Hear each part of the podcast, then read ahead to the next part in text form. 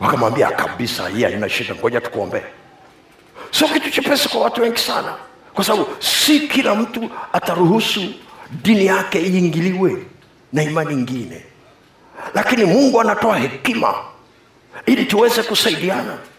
Sasa ukiogopa tu kwa sababu ni mtu wa dini nyingine okay nani atakayemsemesha wakati mungu ndo amekuweka karibu wewe? Kuna mazingira ambayo si mepesi sana wengine hata hawaruhusiwi kushika bibilia mkono nilishuhudia wakati mwingine sijui kama ni hapa au mahali pengine. Tulikuwa mkoa mmoja na sehemu kubwa ya watu waliokuja kwenye semina sio wakristo.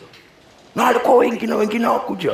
Wanatuma maombi yao kwenye box tuwaombee jioni moja nimekaa hapo huko nyuma kwenye ofisi yangu mke wangu akaja na biblia imefunikwa kwenye plastic. Ananiambia iombee nikaambia ngoja kidogo. Hii biblia ina shida gani? Akaniambia kuna mama mmoja si mkristo kakutana na yesu. Lakini pia mume wake asingekubali hili jambo. Na kwa sababu hiyo anataka kusoma biblia hawezi kuingia nayo nyumbani. Okay kwa hiyo sasa anatakaje? Anasema kaamua kuchimba shimo nje ya nyumba. Alafu anaifukia ile biblia. Mume wake na watu wengine wote wakitoka anaenda anaifukua.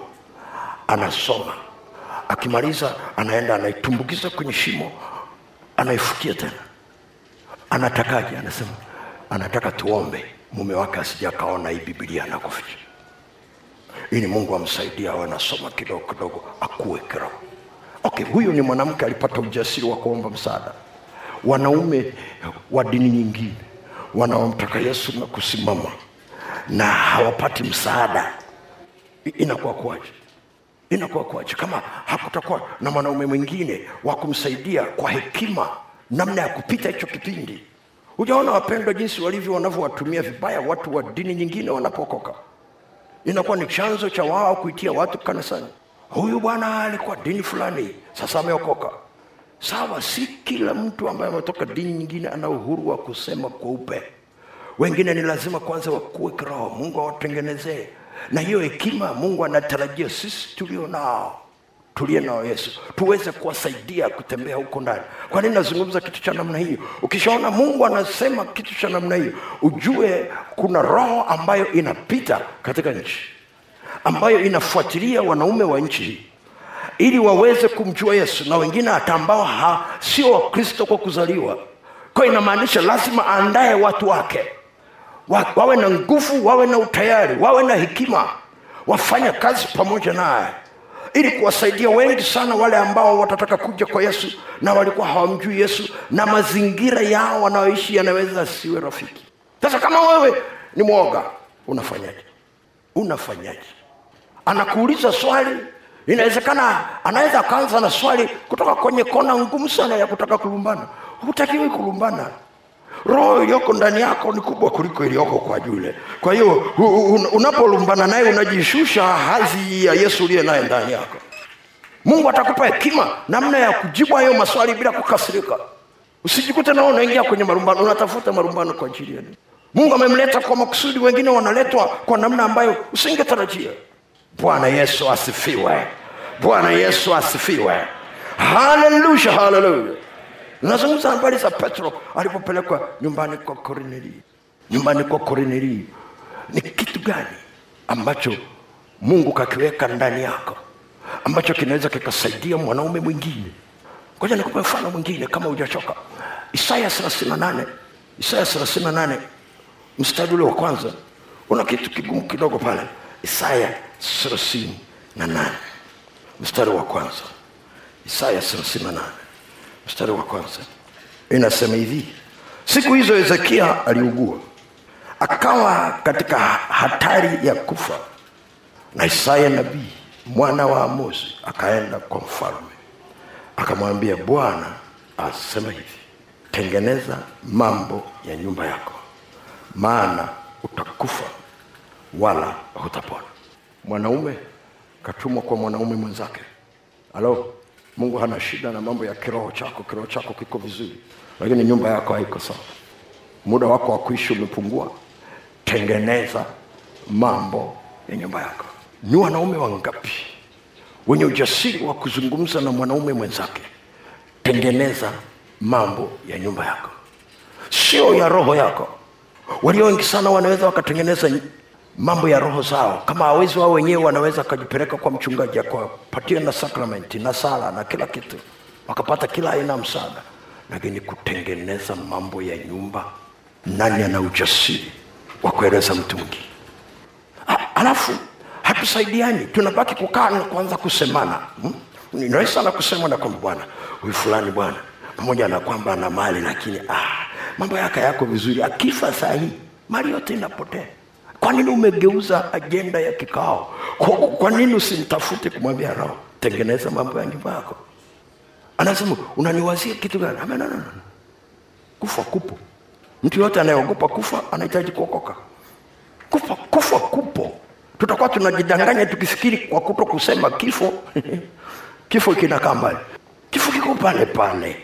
Saa yako ikifika saa ya yule saa ya yule saa ya kwangu tunapita hapo kama yesu ajaja kutunyakua lakini kuna kutengeneza. Watu wengi sana wanaume wengi sana hawajui kutengeneza mambo ya nyumba zao. Sasa hivi nikikuuliza hapa kama mke wako anajua akaunti za benki ulizo nazo wengi hawajui. Hawajui kabisa. Naona kuwa mkali kabisa sijui. Sasa unamficha kwa ajili ya kitu. Ah, hajui kutumia pesa mfundishe. Kuna shida gani? Mtengenezee tuition ya kwako kule ndani alafu nampa kidogo kidogo akiwa mwaminifu kwa kidogo unamwongezea kingi kidogo. Akiwa mwaminifu kwa kidogo unamwongezea kingi kidogo. Kwa sababu inategemea malezi aliyolelewa. Inawezekana huko alikolelewa hakulelewa na matumizi mazuri ya pesa. Okay mungu kakuletea kwa nini usimsaidie? Bwana yesu asifiwe. Bwana yesu asifiwe. Haleluya haleluya sasa wacha tu hilo. Huyu jamaa alikuwa mfalme angekuwa mwanaume tu wa kawaida chini kitu kingine. Ni mwanaume mfalme.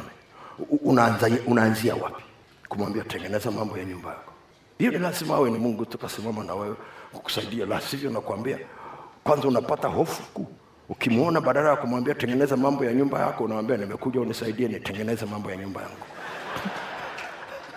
Ni kama vile umeenda kuomba msaada yaani umeshindwa kunyoosha moja kwa moja na hasa inapofika inapofika una, mungu anakupa kuwa karibu na watu ambao wakubwa kwako kiumri. Na si kitu chepesi. Ndio maana nakwambia lazima uwe na utayari wakati wote. Nilikutana na mzee mmoja amekuja nyumbani kwangu miaka imepita nafikiri miaka ya tisini. Ishafariki huyu mzee siku nyingi. Akaja akaniambia mwanangu nina miaka themanini. Ndicho cha kwanza alichoanza. Akasema wewe ni mtoto sana kwangu inawezekana labda mjuku akasema lakini mwanangu nataka kwenda mbinguni. Kama una shida gani baba? Akasema wasichana wasichana tamaa ya wasichana inanisumbua. Nina miaka themanini. Sasa fikiri mi swali hilo nijie kwa nini hakwenda kwa wazee wa rika lake? Ametoka mbali na kusafiri na kusafiri na kutafuta mahali ninapokaa. Hakutaja kwa sababu ni mtumishi alisema mwanangu. Ndicho alichotamka. Mwanangu nisaidie nikaambia kwani mke wako yuko wapi? akasema yupo. Naambia kuna shida gani? Anasema amesema tumeshazeeka kwa hiyo kaenda chumba kingine. Akasema lakini sasa hii hali inanitesa sitaki kwenda jehanamu. Nimekaa na yesu miaka yote tangu nikiwa kijana. Nisaidie. Umewahi kufikiri? Ni wangapi ambao wana shida namna na hawawezi kusema? Si kwa sababu hawataki kusema hawaoni katikati ya wanaume wengine utayari wa kusikiza kubeba na kutunza siri za hawa watu. Wananyamaza. Na wanaumia inasikana mtu anaweza akaenda jehanamu. Tunafikiri ameenda mbinguni kumbe kaenda jehanamu. Ananikaribisha msee mwingine katuma ujumbe yuko hospitali anaumwa. Ni mtu mzima sana. Rika la marehemu baba yangu. Tumeenda pale hospitali akafukuza kila mtu. Akaniambia mwanangu muda wangu wa kuishi ni kidogo sana lakini hii hali nilionayo hii sidhani kama nitaenda mbinguni.